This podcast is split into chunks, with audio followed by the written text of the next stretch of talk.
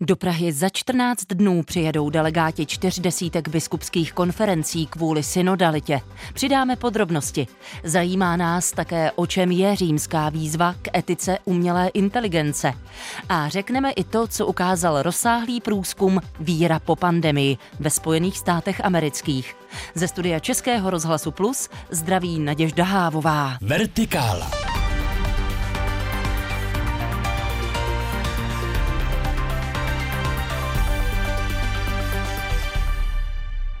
Únoru se v Praze setkají delegace biskupských konferencí z evropských zemí a další zástupci církve. Proč? Tak to už je otázka, která míří k našemu kolegovi Adamu Šindelářovi. Dobrý den. Hezký den. Uskuteční se tu totiž kontinentální schromáždění synody o synodalitě, kterou vyhlásil v roce 2021 papež František. Má přinést podněty k dalšímu organizování katolické církve nebo změnám v ní. Na první část kontinentálního setkání, tedy od 5. do 9. února, dorazí do hlavního města 200 účastníků z celé Evropy. Z toho většinu budou tvořit delegáti z 39 biskupských konferencí. Adame, připomeň ještě, co je synoda. Synoda je označení pro různá schromáždění představitelů křesťanských církví. Synodální cesta či proces, vyhlášená papežem Františkem, má obsahovat setkávání, naslouchání a rozlišování o společné budoucnosti věřících. Po vyhlášení synody uvedla Rada kardinálů, tedy poradní sbor papeže, že synoda má v církvi překonat rozkolnictví a dílčí zájmy. Nejprve se konala na úrovni místních církví, nyní postoupila na kontinentální úroveň a vyvrcholí v říjnu zasedáním biskupů ve Vatikánu. Účastníci kontinentálního setkání v Praze mají nyní předložit návrhy, jak by se v budoucnu mohli všichni věřící spolu s biskupy podílet na rozhodování v církvi. A teď trochu jiné téma. Pravoslavní věřící se ve čtvrtek sešli na břehu řeky Svratky v Brně Jundrově, a to, aby si připomněli křest Ježíše Krista v Jordánu oceánu. Několik desítek se jich ponořilo do chladné vody a stovka lidí potom přihlížela ze břehu. A víme také, že součástí obřadu bylo i svěcení vody ve svratce. V Brně momentálně existují dvě pravoslavné komunity. Jedna se semkla kolem duchovního Josefa Fejsaka, který dříve působil v chrámu svatého Václava na Špilberku.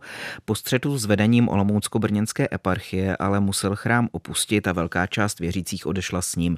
Právě komunita kolem Fejsaka si pro oslavu čtvrtečního svátku zvolila říční koupaliště v Jundrově. Pravoslavná obec, která nyní sídlí v chrámu svatého Václava, si připomněla křest Ježíše na jiném místě níže na toku Svratky, konkrétně u nádrže nedaleko přírodního koupaliště Brnojich. A ve Francii zemřela 118-letá řeholnice. Byla oficiálně nejstarším člověkem světa. André Randonová by příští měsíc oslavila 119. narozeniny. Jak připomněl deník New York Times, přežila první i druhou světovou válku, epidemii španělské chřipky i COVID-19, který mimo jiné měla a proběhl u ní dobře. Zarmoutilo nás to, ale ona už si přála setkat se se svým milovaným bratrem. Je to pro ní vysvobození, řekl pracovník domova svaté Kateřiny Laburé David Tavela, kde sestra André žila. Narodila se jako Lucille Randonová v roce 19 1904 v Jižní Francii do protestantské rodiny. Ke katolictví konvertovala v 19 letech. Pracovala v zařízení pro děti a ze stárlé a ve svých 40 letech se stala řeholní sestrou. Přijala jméno André na památku svého zesnulého bratra. A v posledních letech přišla o zrák, byla upoutaná na invalidní vozík, ale se svým okolím stále čile komunikovala. Když loni slavila 118. narozeniny, řekla médiím, dobrý Bůh si dává na čas, asi na mě zapomněl. Letošní výsledek tříkrálové sbírky na území Olomoucké arcidiecéze, kde byla tahle tradice založená, je už teď rekordní. Z kasiček zatím charitní pracovníci vybrali přes 33 milionů korun. Dosavadní rekord sbírky činil přes 32 milionů korun, dosažen byl před pandemí v roce 2020. Letos koledníci zadárci vyrazili na území Olomoucké arcidiecéze zahrnující Olomoucký, Zlínský a část Pardubického a Jihomoravského kraje se skoro 6 tisíci kasičkami uvedla Charita na svých stránkách. Zástupce Olomoucké arcidiecézní Charity dosavadní výnos nadchl. Štědrost dárců berou jako ocenění jejich dosavadní práce. Koordinátor sbírky v Olomoucké arcidiecézi Marek Navrátil poukázal na to, že Charita má za sebou dva poměrně těžké roky, poznamenané pandemí COVID-19 a válkou na Ukrajině. Tak touhle pozitivní zprávou jsme uzavřeli aktuální informace, za které děkuji Adamu Šindelářovi. Hezkou neděli. Hezký den. Všechny náboženské skupiny ve Spojených státech amerických, kromě mormonů, zaznamenaly pokles návštěvnosti pravidelných schromáždění. A týká se to klasických reformovaných protestantů, evangelikálů, katolíků bez ohledu na barvu kůže, ale také židů. A vyplývá to z rozsáhlého průzkumu Víra po pandemii, o kterém teď budeme mluvit s naší stálou spolupracovnicí Magdalénou Trusinovou. Dobrý den. Dobrý den. Co výzkum o víře Američanů po pandemii vůbec ukázal? Jaké jsou hlavní závěry? Bádání provedlo výzkumné centrum života v Americe, které se zabývá rozličnými oblastmi. V poslední době publikovalo třeba výzkum o podmínkách na pracovištích s názvem Sociální kapitál, lidská důstojnost a práce v Americe. Předtím zkoumalo postoje Američanů k potratům nebo proměny demokratické strany. Nespecializuje se tedy na náboženství. Hlavním závěrem toho posledního výzkumu Víra po pandemii je, že náboženské přesvědčení a příslušnost Američanů zůstaly během během pandemie víceméně stejné. Pořád platí, že nejpočetnější skupinou věřících jsou klasičtí bílí protestanti, pak bílí evangelikálové a na třetím místě bílí katolíci. Čtvrtina dospělých lidí v USA je bez vyznání, ani to se nezměnilo, bylo tomu taky před covidem. A co se změnilo? 19% lidí se hlásí k jiné církvi nebo vyznání než před pandemí a je v tom započítaných i 6% Američanů, kteří během covidu uvěřili a také 5% těch, kteří o víru přišli a teď se identifikují jako lidé bez vyznání. Další věc, která se změnila, je docházka na pravidelná zhromáždění. Ta klesla u všech věřících, kromě mormonů. Výzkum nenabízí vysvětlení, proč zrovna oni tvoří výjimku. Skupinami, které v kostelích, v modlitebnách a v dalších sakrálních prostorách začaly nejvíc chybět, jsou liberálové, mladší dospělí ve věku od 18 do 49 let, lidé, kteří nikdy neuzavřeli sňatek a také ti, kteří nemají vyšší nebo univerzitní vzdělání. Naopak pevné jádro v lavicích tvoří starší, konzervativnější, vzdělanější lidé, kteří jsou nebo byli manželé. Celkově chodí do kostela pravidelněji spíš ženy než muži. To se ale s pandemí nezměnilo, bylo to tak i před ní a k pevnému aktivnímu jádru věřících, které chodí každý týden na bohoslužby, mše nebo jiná zhromáždění, se před pandemí počítalo 26% dospělých a teď po pandemii je to 24%, takže tam došlo pouze k mírnému poklesu. Jaké skupiny Američanů začaly v lavicích chybět? Kromě těch liberálů, mladších dospělých a lidí bez diplomu jsou to hlavně hispánští katolíci pak také afroameričtí a bílí protestanti, kromě evangelikálů. Když se podíváme na věkové skupiny, tak před pandemí říkalo 30% mladších dospělých a 20% seniorů, že nikdy nikam nešli. A teď po pandemii je to 43% mladších a 23% starších. Takže v obou věkových skupinách došlo k nárůstu těch, co nikdy nikam nechodí, ale u těch mladších je to výraznější změna. Ovšem počty seniorů, kteří se v lavicích objevují pravidelně anebo občas, tak ty se s pandemí nezměnily. Tam jsou ta čísla stejná. Bylo by asi zajímavé mít podobná data z Česka a zkusit je porovnat. Na věřící tady i ve Spojených státech amerických dopadla ta protipandemická opatření velmi silně. Z vlastní zkušenosti musím říct, že američtí křesťané některá opatření zaváděli sami od sebe preventivně. Zažila jsem to v zimě roku 2020 v Pensylvánii, kde se okamžitě začalo s online přenosy a s hybridními bohoslužbami. Také se vymýšlely alternativní způsoby pozdravů, aby lidé, kteří se obávali fyzického kontaktu kvůli nákaze, nebyli vyloučeni z fungování toho společenství. A ve chvíli, kdy se ukázalo, že COVID už ve státě je, tak společenství přešlo do onlineu ještě dřív, než to začala vyžadovat státní nařízení. Když vezmeme v potaz, že zdravotní péče je ve Spojených státech obecně nedostupnější a mnohem dražší pro pacienty než v Česku, tak to dává smysl. Ten výzkum Víra v Americe po pandemii připomíná, že v létě 2020 chodilo osobně na zhromáždění jen 13% věřících. V březnu 2022 už to bylo 27%, ale stále to ještě nebyla úroveň před pandemí. Tehdy uváděla polovina všech Američanů, že občas na nějaké náboženské zhromáždění zavítá a po pandemii to říká o 10% lidí v USA méně. Za to přibylo těch, kdo do kostelů či modliteben a synagog nechodí nikdy. S výsledky rozsáhlého průzkumu Víra po pandemii, který provedli ve Spojených státech amerických, nás seznámila naše spolupracovnice Magdalena Trusinová. Díky. Rádo se stalo. Naslyšenou příště. Posloucháte Vertikálu. Aktuality, reportáže a rozhovory z duchovního světa, doplněné debatou o věcech mezi nebem a zemí. Poslechnout si je můžete také na webu plus.rozhlas.cz, v aplikaci Můj rozhlas a v dalších podcastových aplikacích. Tři zástupci tří abrahámovských náboženství podepsali v první polovině ledna takzvanou římskou výzvu k etice umělé inteligence. Dokument vznikl v rámci Papežské akademie pro život a o umělé inteligenci a náboženství teď budeme ve vertikále mluvit s Františkem Štěchem, který na Evangelické teologické fakultě Univerzity Karlovy vede mezinárodní výzkumnou skupinu zabývající se vztahem teologie a současné kultury. Dobrý den, zdravím vás. Dobrý den, také vás zdravíme všechny posluchače. Pojďme říct hned v úvodu jenom stručně, co to je AI, tedy umělá inteligence. Je třeba předeslat, že zatím neexistuje jí všeobecně platná nebo schválená definice. Ani ti, kdo se umělou inteligencí zabývají, tu přesnou definici vlastně k dispozici dneska nemají. Obecně ale platí, že víceméně panuje nějak schoda na tom, eh, co je to umělá, ale rozhodně nám zatím chybí přesná definice té inteligence. Na tom schoda není. Pojem umělá inteligence vlastně zahrnuje celou řadu různých konceptů, problémů a způsobů jejich řešení.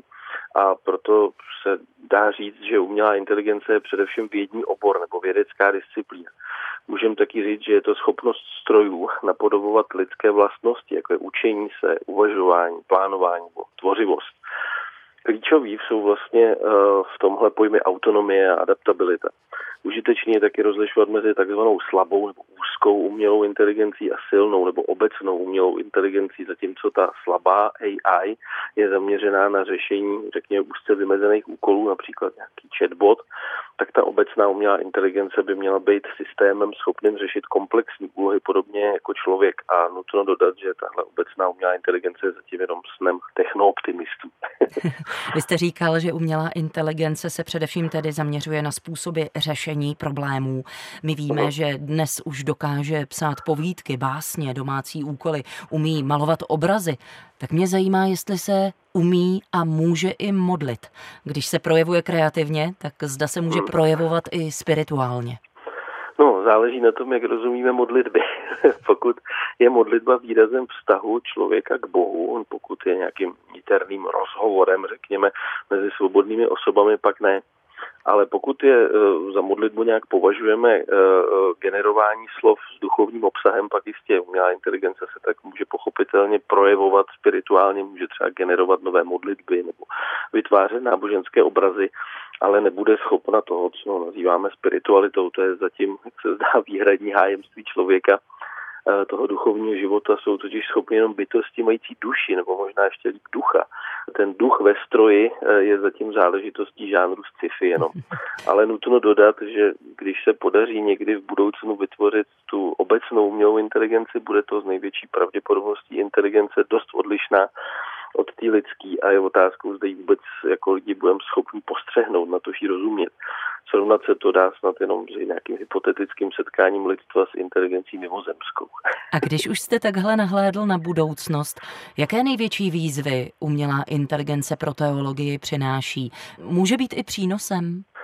No, to je obsáhlá otázka.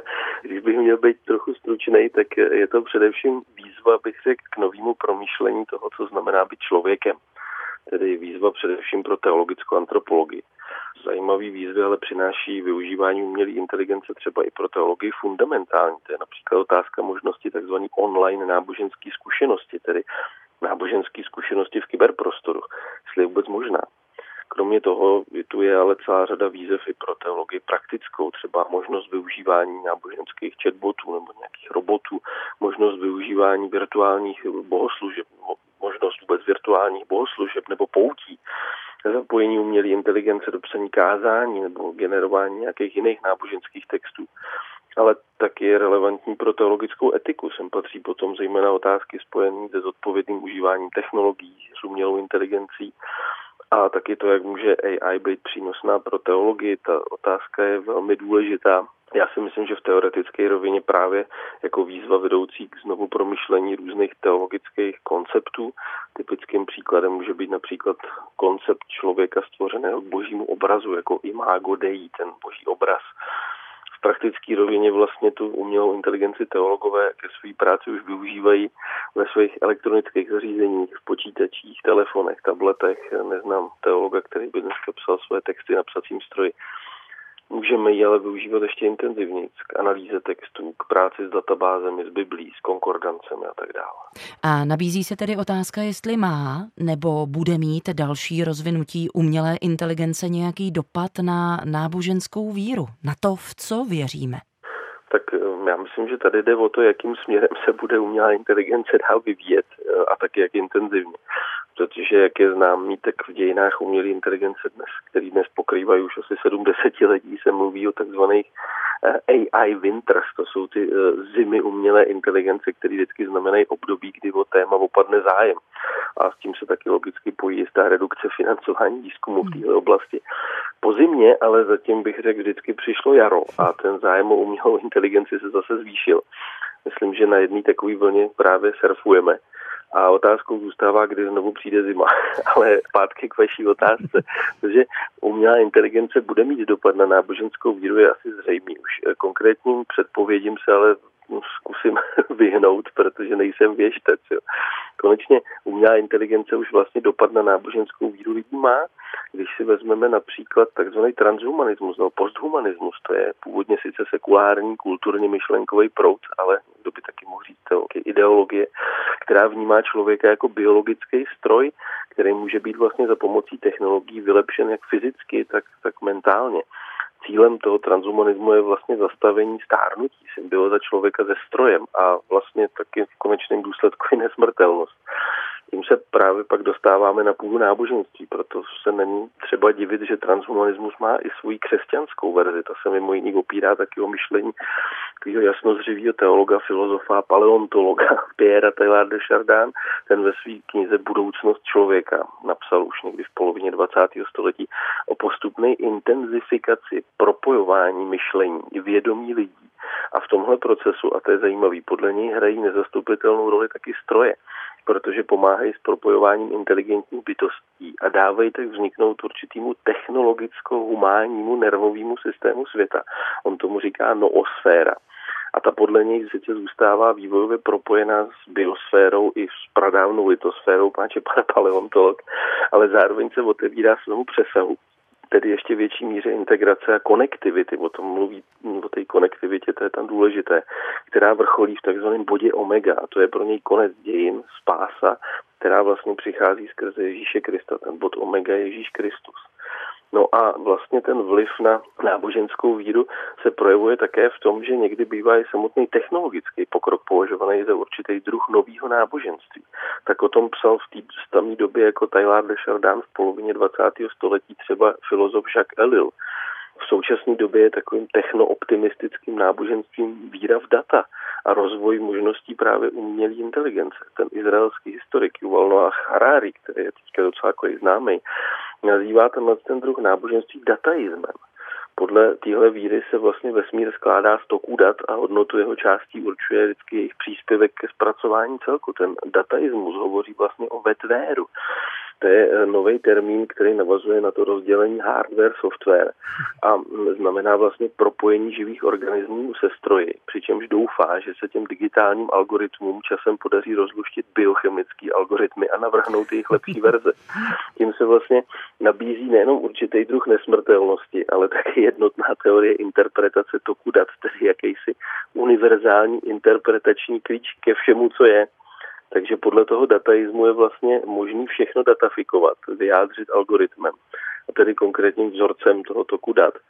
A to množství dat už je tak obrovský, že není vlastně v lidských možnostech je analyzovat mm. a tenhle úkol je přenechaný umělé inteligenci a její kapacita už dneska mnohonásobně převyšuje limity lidského mozku a její práce, a to je důležitý, začíná být potřeba pro stále větší množství každodenních činností lidstva A jsou už i autoři, kteří vlastně eh, mluví o tom sice, že to má nesporné výhody, ale zároveň to vytváří nový problém.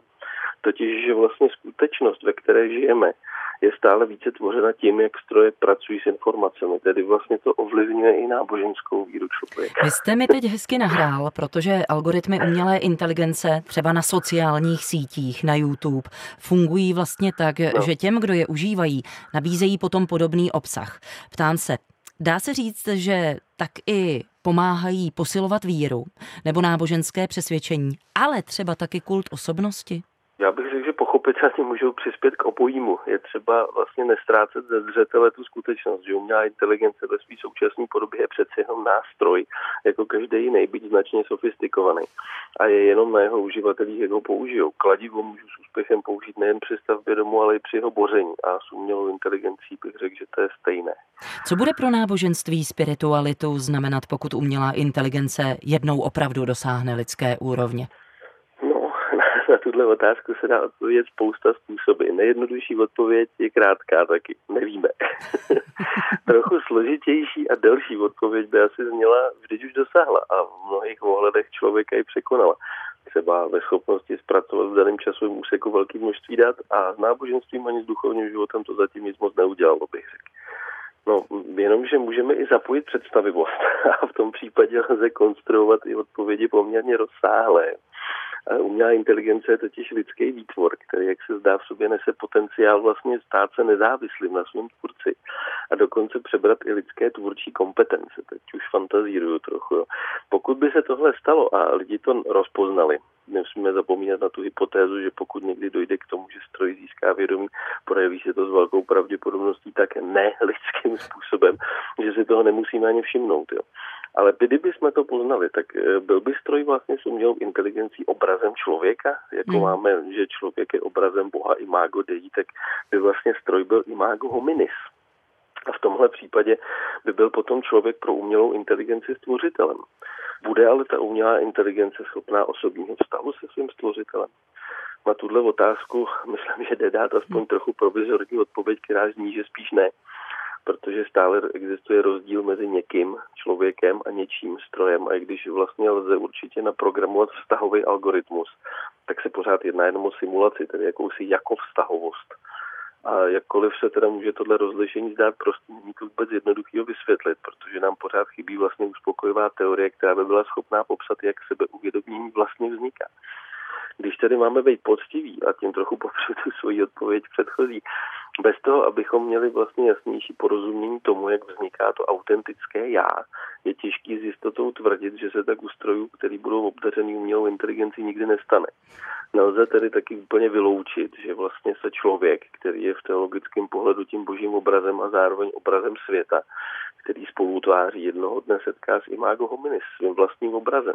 Ale tohle je konec konců myšlenkový experiment, který už proved český ekonom, abych velký vizionář Tomáš Sedláček, když v jednom ze svých vlastně textů navrhl interpretovat ten biblický příběh o stvoření člověka v zahradě Eden jako příběh o božím stvoření umělé inteligence stvoření inteligentního člověka musela být pro Boha, to říká Sedláček, tehdy stejná zkušenost, jako by dneska byl pro člověka zkušenost stvoření té obecní umělé inteligence. No. Jak vás tak poslouchám, pane Štěchu, tak je mi jasné, že téma umělé inteligence pro teologii, případně religionistiku je dnes mimořádně velké. Já myslím, že se k tomuto tématu ještě v budoucnu společně vrátíme. Náš čas pro tuto chvíli už vypršel. Já děkuji každopádně za to, že jste byl hostem dnešní vertikály. Mluvili jsme s Františkem Štěchem z Evangelické teologické fakulty Univerzity Karlovy. Tak ať se daří, ať se daří vašemu výzkumu. Moc krát děkuju a snad se ještě někdy uslyšíme. děkuju a nashledanou. A před námi už jsou jenom zprávy a potom ještě debata vertikály, tak ať se vám hezky poslouchá. Ze studia Českého rozhlasu Plus zdraví Naděžda Hávová.